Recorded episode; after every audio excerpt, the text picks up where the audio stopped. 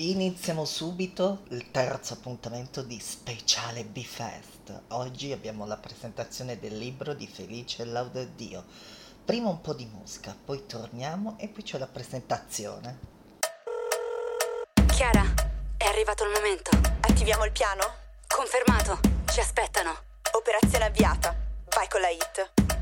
Baby K! Finestre nella chat, coi sogni dei pascià lo chiederò all'estate, non fare la stupida.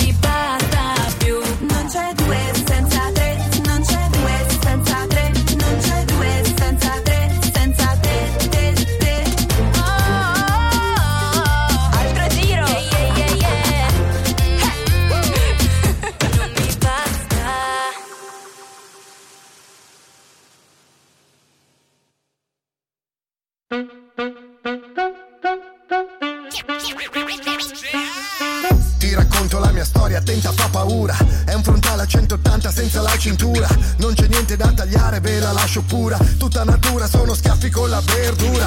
Mal di testa e occhi, giorni buoni pochi Non cambiava il vento, non mi ha mai convinto Mary Poppins. Felicità in pillola, la gente ci crede Basta un poco di zucchero e muori di diabete. In crociera sul Titanic, la carriera in alto mare Però mi godevo il viaggio fumando sulle panchine. Ero il verde tipo maglia della nazionale Ma sapevo che il mio dramma avrebbe avuto un lieto fine. Da zero dall'inizio nel cielo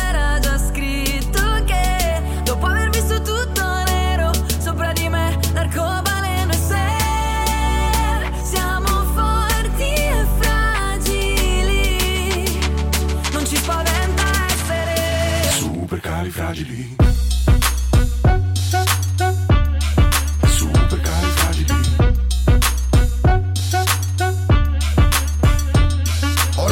E la città sono l'eroe dei due mondi. Qui ci sono zombie che sbranano vivi sogni. Lo so perché scrivevo a mamma di mandarmi soldi per mio padre. Io non ho lavoro vero ma soltanto un hobby. A casa poco spazio ma sono fiero di non aver fatto odissea nello spaccio. Diventato grande mangiando panini al sacco. Campione di salto del pasto tipo Super Mario da cracco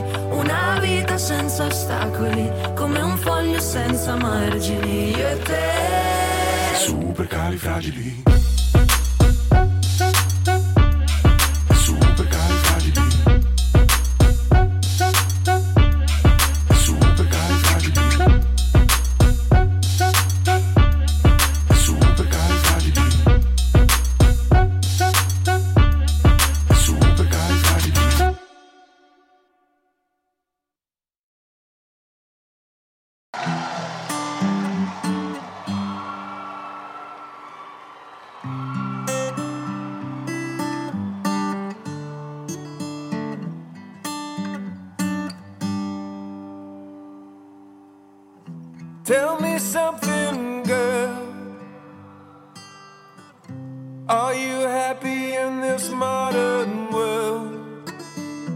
Or do you need more? Is there something else you're searching for? I'm falling. In all the good times, I find myself longing for change.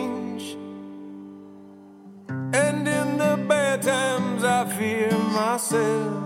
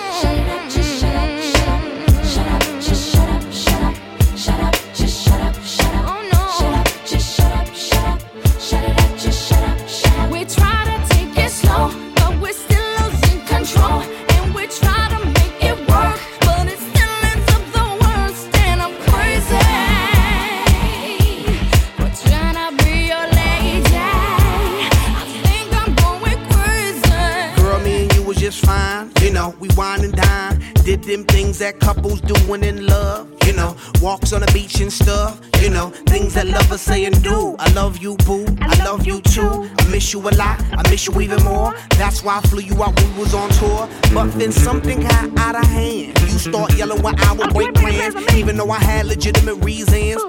You know I have to make them dividends. How could you trust with private eyes, girl? That's why you don't believe my lies and quit the say, shut up, just shut up, shut up,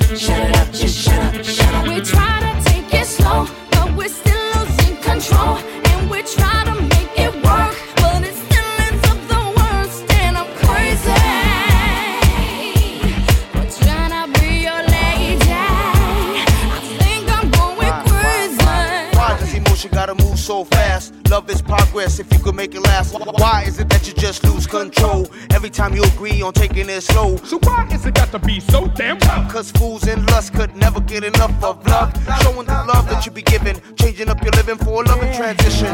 Girl, listen, mission trying to get you to listen. Humanity, each other has become our tradition. You yell, I yell, everybody yells. Got neighbors across the street saying, Who, who the hell, what the hell's going down? Too much of the bickering, killer with the sound and. Shut up, just shut up, shut up, shut it up, just shut up, shut up. We try to take it slow, but we're still losing control.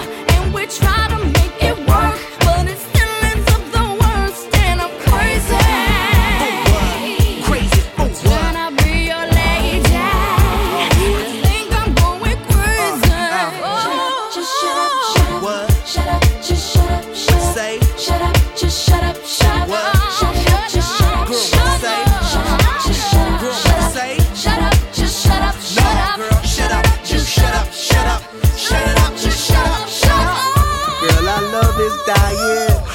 did you stop trying? I never been a quitter, but I do deserve better. Believe me, I will do bad. Let's forget the bad, start this new plan. Why? Cause it's the same old routine, and then next week I hear them scream. Girl, I know you're tired of the thing to say. You're damn right, cause I heard them lame damn excuses just yesterday. That was a different thing. No, it ain't. That was a different thing. No, it ain't. That was a different thing. It was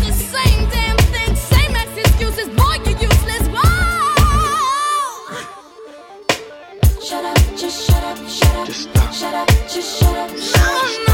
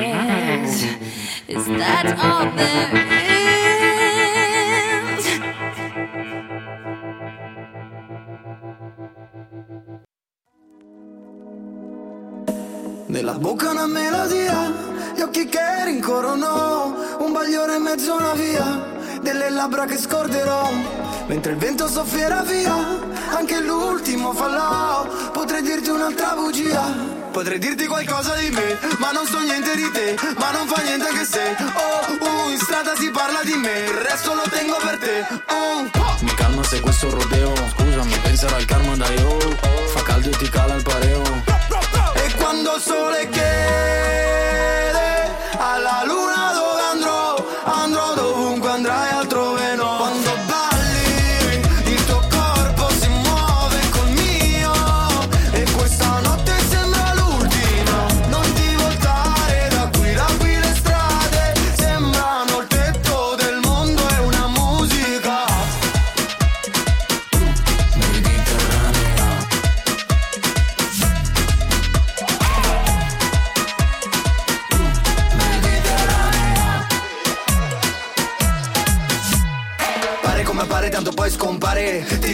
di riprovare. Fare lo vuoi fare dai che ci vuoi fare. Me lo ricordo che ti va di giocare. Male non fa male no Come fare gol. Per amare non mi mare no Non ti chiamerò. Per sperare puoi sperare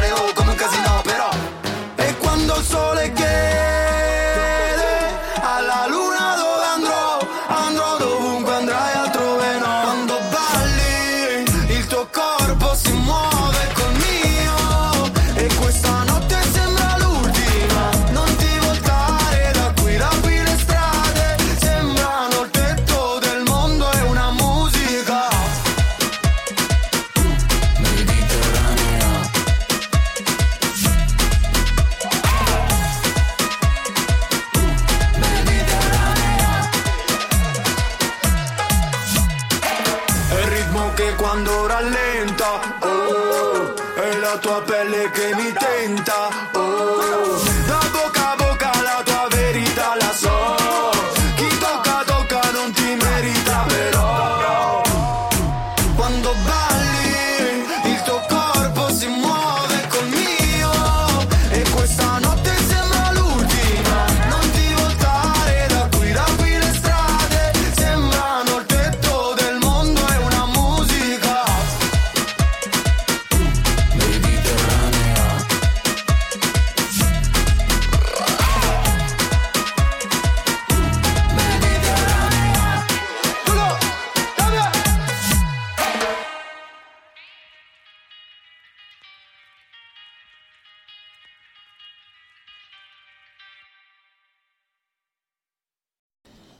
vediamo questo B-Fest molto molto bello. Molto ve- Ieri è stata premiata Lina Sastri con il premio Fellini, eh, Fellini e vediamo questa, questa, questo B-Fest è molto bello. Allora, ora c'è la presentazione del libro di Felice Laude Dio. Via! Dio, ritratti e autoritratti, edito da Rubentino e, e da Centro Sperimentale di Cinematografia nella collana bianca e nero. Sono con me Enzo Augusto, buonasera, e Michele La Forgia, buonasera, che sono due avvocati di grido, due principi del foro, amici di infanzia quasi, penso, quasi. Io pure conosco Felice da 45 anni,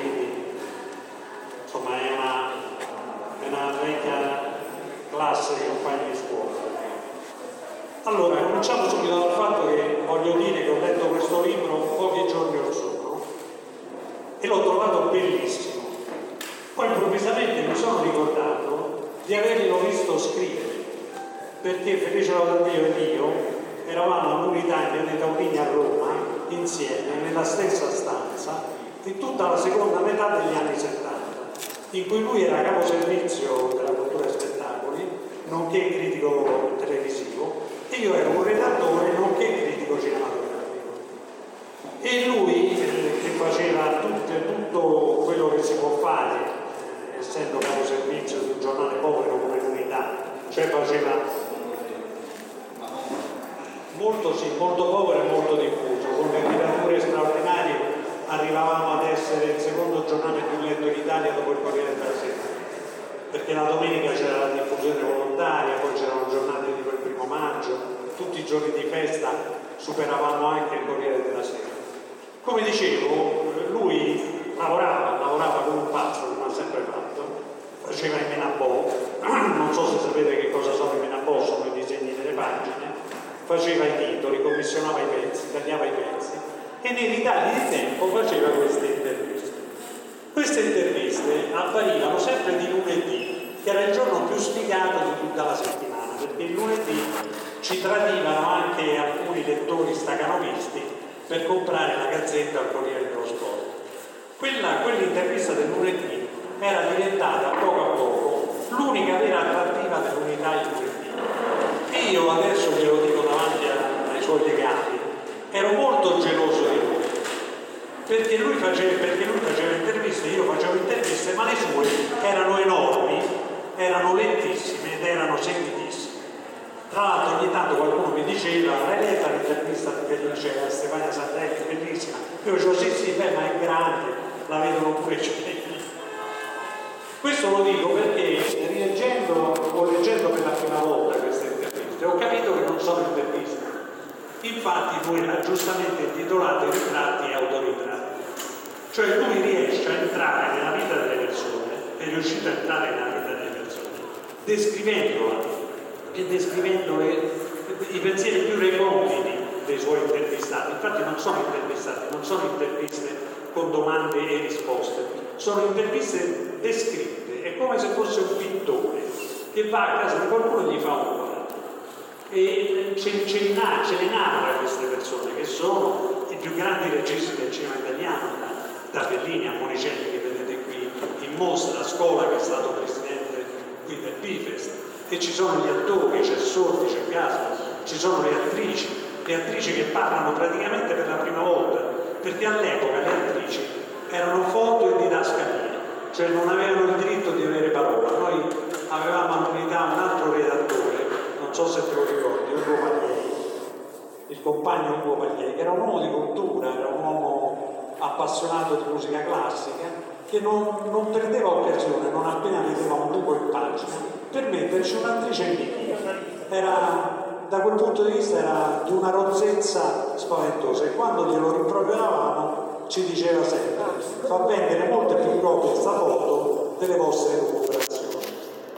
Ri- Ritorniamo al discorso dei ritratti e autoritratti. Ci sono degli autoritratti anche nel libro e ce n'è uno che è straordinario, che è un'intervista, continuo a usare per convenzione questo termine, a Lea Massani, un'attrice che non ha mai lasciato interviste, che non si è mai fatta vedere in giro, che amava gli animali molto più degli esseri umani e non è per forza di cose un difetto, anch'io amo molto gli animali, considerando però anche gli esseri umani.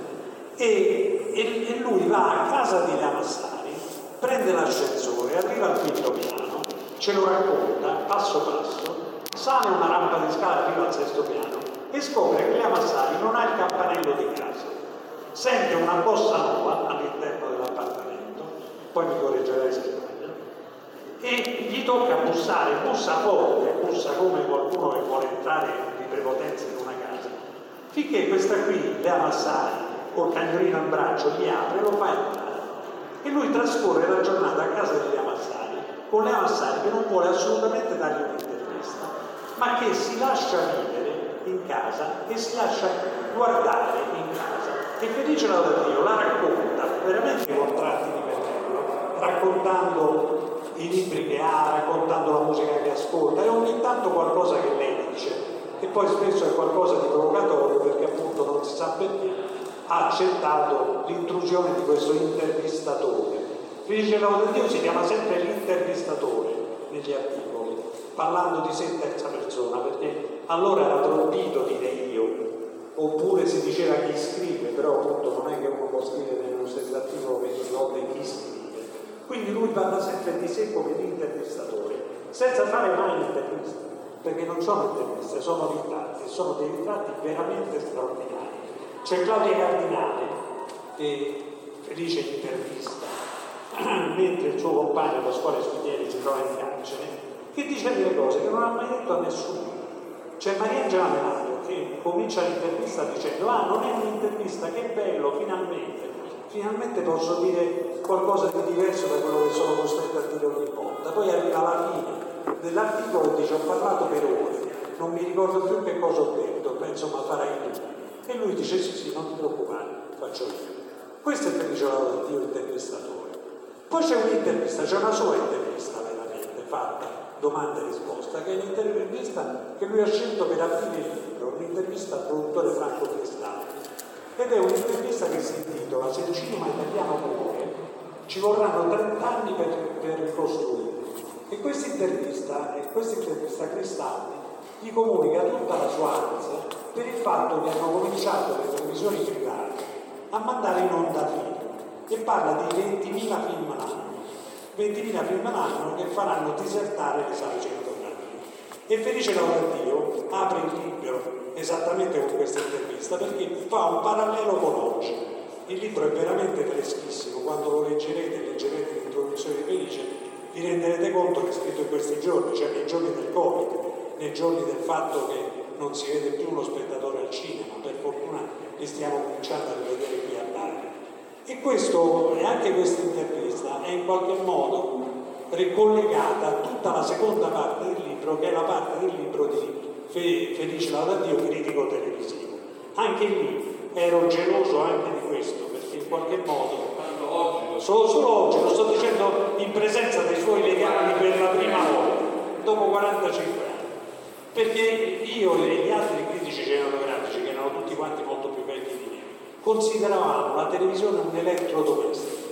Pensate un po' che razza di, di, di visione lunga avevamo.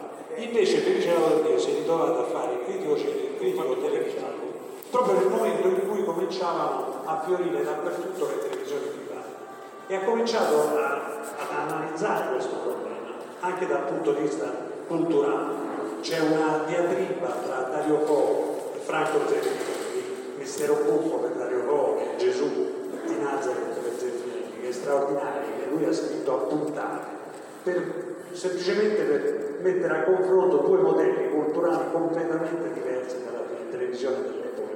Calcolate che stiamo parlando di una RAI che aveva soltanto due canali, non c'era nemmeno una terza rete. E ha cavalcato tutta questa, con tutto l'avvento delle tv private, facendo una cosa secondo me straordinaria, di mi sono accorto per puro caso. Non ha mai, mai, nemmeno una volta, nominato Silvio Berlusconi che è secondo me una cosa di cui ti puoi vantare. Nel libro c'è soltanto in una nota, una nota l'hai, fa- l'hai- fatta adesso, è una nota in cui si parla di Silvio Berlusconi come iscritto alla loggia del due insieme a tutti gli altri, almeno quelli di cui sappiamo, perché come sapete ce ne sono tanti di cui non sappiamo. Insomma, il libro è questa cosa qui ed è la testimonianza del lavoro straordinario che ha fatto Felice Laudatio, giornalista, che si ricollega perfettamente a tutti i festival che ha realizzato. Lo vedete qui, eh, è un discorso che lui ha cominciato allora e che non finisce mai. E, tutti quanti gli hanno dato fiducia e tutti quanti poi hanno partecipato alle sue manifestazioni. Ora ti vorrei fare una domanda, ti dice. Quando tu imposti queste interviste in questo modo qua, e lo fai fin dall'inizio, com'è che ti viene questa idea di fare dei ritratti anziché delle interviste? Intanto grazie per la sincerità dopo 45 anni, perché in realtà io e Davide eravamo due, due freeway molto giovani e anche molto eh, contestatori dello stesso giornale in cui eh, ci siamo trovati a lavorare per tanti anni. Lui è entrato prima di me, era un fan prodigio del giornale, lui veniva da esperienze anche di attore, di assistente alla regia, con persone del calibro di Bertolucci, di Pasolini, e a un certo punto, a 19 anni, perché sei entrato avevo 19 anni in realtà, dovevo decidere cosa fare nella vita, se il cineasta o lo scrittore di cinema, quindi il giornalista, l'intervistatore, il, critico cinematografico. E erano anni molto belli, eh. Molto belli, venivamo tutti fuori in quegli anni lì dal 68, avevamo un grande eh, sogno che poteva essere interpretato in vari modi, eh, si parlava di utopia, Eh, noi però lavoravamo in un giornale che l'utopia la, la considerava possibile ogni giorno, era il giornale unitario, il giornale dei lavoratori, vendeva 350.000 copie al giorno che diventavano, un milione di copie. Alcune domeniche, c'era una dimensione straordinaria di solidarietà da parte di chi era non necessariamente iscritto al partito, ma che sceglieva di essere un attivista dell'unità, andando a casa, forse qualcuno di voi avrà ricevuto scampanellate la mattina di domenica per vendere di chi vendeva i ragazzi giovani, meno giovani, che vende- andavano davvero casa per casa a vendere l'unità. Enzo, se lo ricordo bene, lo facevi anche tu, andavamo noi. E dunque, no, no, andava- and- ci, ci si andava, e andava a San Roberto. Perché però c'era un clima straordinario? Perché c'era una- un livello del paese culturalmente molto alto, sia pure inevitabilmente per fasce sociali differenti. In particolare il cinema e il teatro erano inevitabilmente anch'essi terreno di cultura, di talenti, di grandi talenti, che appartenevano eh, per scelta ideologica e scelta politica o al Partito Comunista o al Partito Socialista. C'era anche una sorta di suddivisione di terreni di cultura. Il cinema era fondamentalmente dominato dalla presenza di registi, sceneggiatori, attori, autori comunisti. Il teatro era invece abbastanza significativamente maggioritariamente anche dominato da socialisti, il massimo esponente dei quali era uno dei più grandi registi della storia del teatro di tutti i tempi, che era Giorgio Strega, che nel libro ritrovate anche quello attraverso un racconto, un racconto legato a un, anniversario che il piccolo teatro eh, doveva festeggiare e che mi ha visto per tanti giorni frequentare il piccolo teatro di Milano di Giorgio Streller, difficilissimo da intervistare in maniera tradizionale, diciamo, con domande e risposte seduti uno di fronte all'altro, magari in un caffè oppure in un ufficio. Giorgio Streller saliva e scendeva dal palcoscenico mentre provava, poi si ritagliava un pezzetto di tempo breve, magari mentre facevamo le scale per salire nel suo ufficio al primo piano dove da direttore del teatro doveva firmare delle carte, il racconto del lavoro di Streller è venuto fuori in maniera naturale ed è nata un'idea, che è poi quella eh, che caratterizza un po' appunto i giatti, anche autori, quella di non prendere mai atto nella convinzione, probabilmente molto superficiale e anche un po' narcisistica, che quel che ricordavo io, che mi mettevo il giorno dopo immediatamente alla macchina da scrivere, era quello che poteva davvero interessare il lettore. Quindi questo comportava un lavoro che è l'opposto della censura. Spesso, lo dico da giornalista, io so bene cosa, cosa dico, Davide, spesso siamo, siamo stati, oggi non sono difensori dei giornali, anche se scrivo ancora molto sui giornali, eh, siamo stati, eravamo costretti certe volte a auto, come dire, limitarci. Avremmo voluto dire di più, e poi mi fermerò, c'è un caso, che ho vissuto proprio in Serbia. Eh, Davide va viaggio speciale critica fotografica al Festival di Mosca. Questa te la dico io, eh, forse non te la ricordo. Eh, e, e un pezzo, il suo primo pezzo da Mosca non era mai andato, nessuno degli altri critici del giornale, in particolare i due grandi critici eh, titolari, molto più vecchi Davide, che erano Angelo Savioni, che veniva dalla Resistenza, e Ugo Casinelli, che veniva da un campo di concentramento tedesco in cui era stato rinchiuso eh, durante la guerra. Erano due personalità fortissime, colletissime, straordinariamente importanti anche come carisma umano personale si rifiutano di andare a Mosca, erano gli anni in cui cominciava la rottura, cui si arrivò poi con lo strappo famoso di Berlinguer nel 1977. Davi parte e manda la sua prima corrispondenza. Allora si, le corrispondenze si dettavano per telefono e c'erano dei,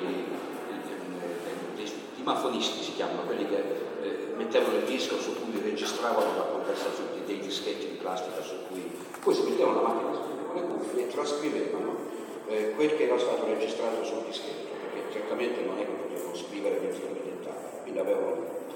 Mi viene su, perché era piano di sotto, questo tecnico del stenografo sostanzialmente, e mi dice guarda c'è un pezzo molto delicato,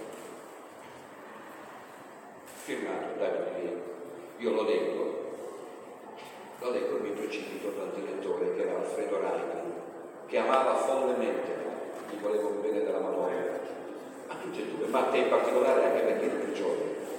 E ovviamente non gli dico lo cestino, gli dico legge. Lo legge e mi dice Ponzio Pilato, amando molto Davide, che vuoi fare? Decidi tu. Dico scusami, questo lo penso, lei non aveva ancora rotto i rapporti con l'Unione Sovietica di allora. Non è che rompiamo i rapporti perché Davide ha scritto un pezzo in cui raccontava l'infame vita dei cittadini sovietici delle condizioni di miseria assoluta, raccontava del cambio dollari, del mercato nero, della vendita eh, di soppiatto, del caviale, insomma era un pezzo di critica al sistema, alla, alla società moscovita così inaccettabile per un giornale che aveva un riferimento come giornale del Partito Comunista, non era un giornale indipendente, che ha Giugno ha detto decidi. È stata la più grande fatica della mia vita mettermi lì, non volendo buttare via, penso che poi c'era una parte molto importante che riguardava i film, a, come dire, come un orefice, a risistemare, adesso parola per parola, non me la sono sentita di firmarlo però con nome intero, David Griego. Ho messo D.G. che era la maniera in cui al giornale, quando intervenivamo come capi redattori, capi servizio sui pezzi che ci erano stati mandati e venivano fortemente manomessi dalla redazione per renderli leggibili, attenzione, spesso ci avevamo pezzi di corrispondenti dalla provincia, magari belli come tema, ma malissimo scritti che dovevamo riscrivere. Il giorno dopo arriva una telefonata che il, sempre ai dinafonisti, a questi tecnici del, della scrittura su dettatura, uno mi corre su e dice c'è Davide Greco al telefono a Mosca, corre.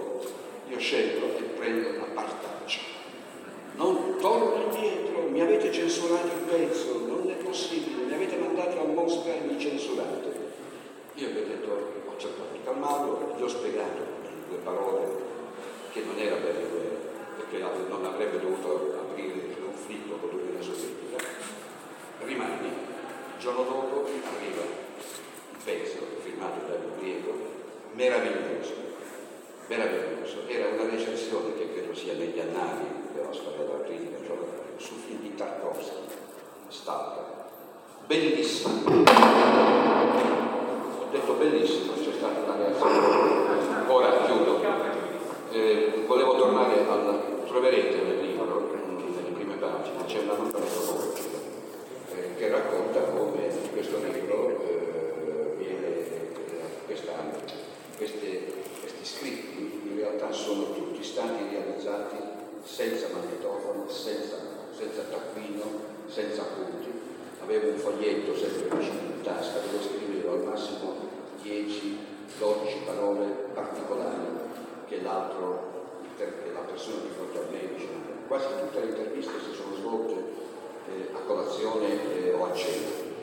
Il trucco, parlo proprio di trucco giornalistico, era quello di concentrarsi al massimo, pur ridendo, scherzando, mentre a tavola fa l'esame. Parlando di, si parlava di tutto, però dovevi raccogliere il succo di quel che potevi far dire. E la mattina dopo facevo passare la notte, se diventava, la mattina dopo mi la macchina da scrivere veniva fuori il pezzo che leggete. E, questo fa notare eh, Alberto Crespi, anche lui un giornalista d'unità, critico, eh, vice della critica scenografica con, Borrelli a Milano, eh, che eh, con me ha vissuto una parte dell'esperienza milanese e poi della parte romana, non abbiamo mai avuto la stessa stanza, eh, non abbiamo mai lavorato nella stessa stanza, ma sapeva qual era punto.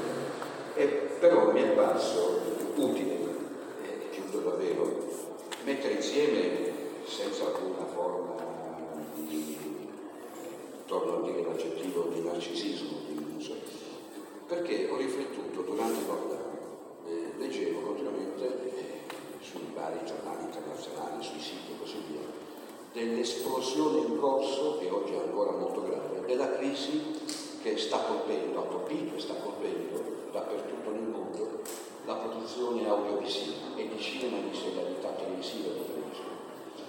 Negli anni in cui lavoravamo in Italia, alla fine degli anni 70 e primi 80, io sono uscito nell'83 per fare il festival appunto, E si parlava continuamente di crisi, è una delle parole più ricorrenti nei racconti che fanno di sé i protagonisti di questo libro. È stata una crisi talmente disastrosa che basta darvi delle cifre per capire di che parliamo. Il cinema italiano negli anni 50 eh, disponeva di 12.000 sale impiegate, gli spettatori erano 850 milioni, cioè si staccavano 850 biglietti l'anno. La gente andava al cinema almeno due volte alla settimana e chi ci andava tutti i giorni, perché soprattutto nei centri minori i film, che erano tanti, si distribuivano allora solo di cinema italiano, film italiani, 300 film all'anno. Oggi arriviamo sì a 9, 60. Questo pubblico così importante negli anni 50 si era ridotto a 500 milioni nel 1970. Nel 1979 scendiamo a 127 milioni. Oggi siamo sì e no a 100 milioni con una leggera ripresa che proprio prima del Covid stava facendo segnare di nuovo un momento molto alto di recupero eh, da parte del cinema italiano con alcuni film particolari che abbiamo qui un Pinocchio, Pinocchio, Hamlet, eh, Il traditore, erano, sono stati grandi incassi. Questo colpo di mannaia che è piovuto addosso, è stato proprio il momento di crisi totale, eh, somigliava per ragioni radicalmente diverse, perché allora fu una crisi strutturale ed economica, questa volta una crisi sanitaria e di socialità, eh, non più possibile. Mi ha fatto venire in mente che avevo scritto questi pezzi tanti anni prima e li ho ritrovati per caso. Sapete quando forse tutti noi, tutti voi, tutti noi in questi primi giorni di Covid abbiamo pensato di mettere a posto le carte. Abbiamo accumulato per anni tanta roba inutile, buttiamo via, tanto avevamo tempo. E ho trovato un faldone, un grosso faldone, che raccoglieva delle fotocopie. Ho cominciato, l'ho aperto e ho trovato i miei articoli che erano stati raccolti 15 anni prima. Io non ho mai conservato un articolo dei miei di scritti ma era molto curiosa Rossetta, mia moglie, di capire che cosa avevo scritto, perché sapeva la leggenda di tutti noi giornalisti dell'unità, giornale ormai, ahimè, scomparso, e questo lo rende ancora più prezioso. Anche l'articolo, no, l'articolo è tornato, si può trovare, sì, sì, si può trovare. Insomma, lei se ne sa lì ha fotocopiato i miei pezzi, non tutti, non tutti, abbiamo scritto, scrivevamo tutti i giorni. Insomma, rileggendo questi pezzi, ecco che ho associato la crisi di allora alla crisi di oggi, mi sono detto ma perché non li metto insieme? Ed ecco questo libro, che in realtà è un assemblaggio di materiali introdotto da una bella prefazione che fa Walter Petroni, che è stato direttore dell'unità, ed è per questo che me l'ho chiesto. Lo chiedevo al direttore dell'unità che non solo era stato tale, ma è anche un cineasta, che ormai non fa più politica, scrive sul Corriere della Sera come editorialista, ma soprattutto fa cinema, fatto già tre film, ne sta preparando un altro, è stato rinviato. Quindi ho chiesto a un compagno dire, giornalista, direttore dell'unità, di...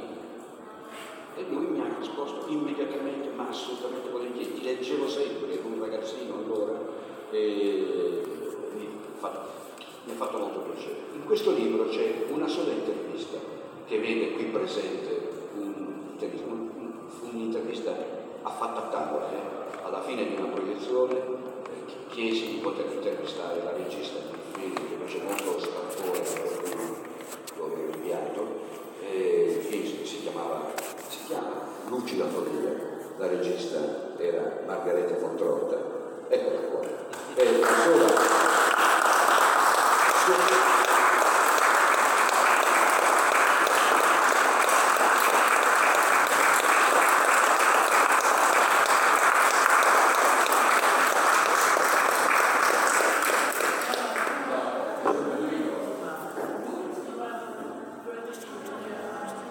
intervistato, era in 83, dunque dopodiché dove sei andato? Ho continuato a scrivere e a collaborare da libero cittadino, però non più, non più un giornalista dell'organico dell'unità. No, ma era, era bellissimo perché era alla Berlinale a Berlino, dopo questo film, e uh, alla Lucida Follia era stroncato questo film dei tedeschi, critici tedeschi, e lui veniva e diceva, ah ma è un bel film, eccetera, allora sono stata già eh, favorevole, favorevole per lui, no? Allora, Non la conoscevo ancora, non l'ho conosciuta in quella non occasione. per niente. E mi ha detto che vengo dall'unità. Io ho detto, ma come mai? Anni di piombo, no? Eh, eh, l'unità Io avevo preso il Leone d'Oro a Venezia e l'unica, era l'unico giornale in, in- Italia non che mi ha non- criticato. no, criticato, ma non stroncato. Stroncato Era no. politicamente Ma- prudente. Ma io l'ho chiesto, ma come mai? Perché da noi in Germania era solo la, la, la- la- la- la critica di destra, dei, dei giornali di destra che mi hanno attaccato. E io sono stata, vista non sono stata mai membro di un partito, ma sono stata piuttosto a sinistra. E allora ho detto, ma come mai da voi la sinistra che mi critica e da noi la destra? Come mi lo spiego? Poi mi ha spiegato. Adesso io non lo spiego cosa mi ha detto, ma forse voi lo sapete, perché i terroristi non potevano essere dalla parte del comuni- partito comunista ha dovuto fare, no, noi non facciamo parte di queste- questa gente, no? Era così. Allora ho capito qualcosa di lui. Poi ho letto, adesso non l'ho mai letto suo intervista, l'ho letto nel libro, ho detto, oh mannaggia, non sono stata stupida, sono stata anche intelligente, stupida. Lui mi ha fatto più intelligente di quello che sono stata. Grazie. Giusto Michele Laporte, tocca a te e poi a Renzo. Allora, eh, io devo innanzitutto ringraziare tre volte Felice. La prima è per l'amicizia che mi onora ormai dall'infanzia, ormai sono più di 30 anni. Io ho ereditato in questo diciamo, un'antica amicizia con mio padre, quindi ho anche pochi meriti. La seconda è di avermi invitato qui, che ovviamente è un onore. Ma la terza, il terzo ringraziamento più importante, perché riguarda proprio materialmente questo libro a partire dal titolo, che poi il cuore secondo me. Già parlato su come è strutturato, io dirò qualcosa invece per quello che mi, mi può riguardare nel merito. Un libro dedicato alla battaglia delle idee. Nel cinema, nel teatro e persino nella televisione. Ora la cosa mi è molto cara per due ordini di ragioni. La prima è perché oggi di cinema, di teatro e di televisione si parla solo ed esclusivamente in termini di intrattenimento, non solo diciamo del pubblico, anche dal punto di vista della critica spesso si ragiona solo in termini di intrattenimento. La seconda è perché questa battaglia delle idee è collocata storicamente in un li- in- nel libro in un momento a me molto vicino per ragioni di età, cioè tra il 1977 e i primi anni del 1980, cioè esattamente gli anni in cui ero lettore dell'unità, eh, dirigente politico extraparlamentare a scuola prima e all'università dopo e anche fruitore di cinema, di televisione e di teatro. Perché noi abbiamo di quel periodo una versione, come devo dire, storicamente a due dimensioni. Quello è il periodo definito univocamente come gli anni di piombo, 1978 il sequestro Moro, poi si arriva immediatamente negli anni del riflusso, dalla fine degli anni 70 all'inizio degli anni 80, uno si fa un'idea di un paese, diciamo, devastato dal terrorismo prima e poi dall'abbandono di qualsiasi prospettiva di cambiamento negli anni immediatamente successivi. Le interviste eh, di Felice ci fanno capire invece che noi stiamo parlando di un paese che ha vissuto una stagione culturale forse irripetibile, certamente straordinaria. E non parlo soltanto degli attori o degli autori militanti, cioè uno che un po' ha visto qualche film si aspetta di trovare qualche riferimento all'attualità nell'intervista a Carla Gravina o a Marco Ferreri. Io mi riferisco proprio a tutti, anche a quelli che sono- si definivano socialisti. Pensiamo a Strega. che definisce il suo come un teatro scomodo perché sempre inviso ai potenti, un teatro che deve essere servizio pubblico e che si fa servizio pubblico perché negli anni 70 Ronconi, Streller, persino Carmelo Bene, persino Carmelo Bene andavano sulle reti RAI di massima diffusione. Pensiamo a Gassman, che si definisce esplicitamente la domanda socialista e che definisce il suo lavoro, quello di attore, come il lavoro di un uomo che lavora per cambiare se stesso e il mondo in cui opera. Allora io non sono un nostalgico, anzi penso con qualcuno che la nostalgia è un sentimento reazionario. Sarebbe un errore se noi valutassimo quella stagione come semplicemente l'età dell'oro, misurata peraltro sulle pochezze dell'oggi. Nel libro si trova anche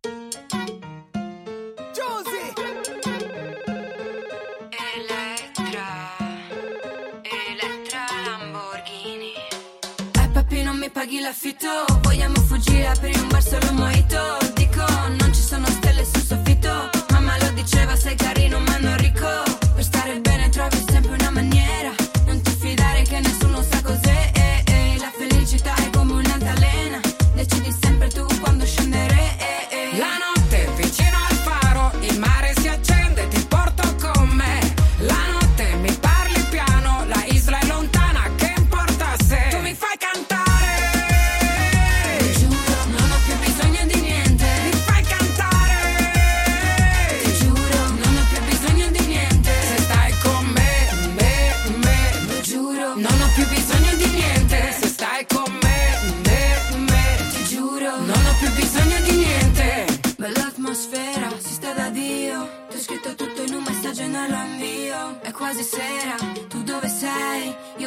Ballare con gli amici miei. Io fatta così, in amore sincera.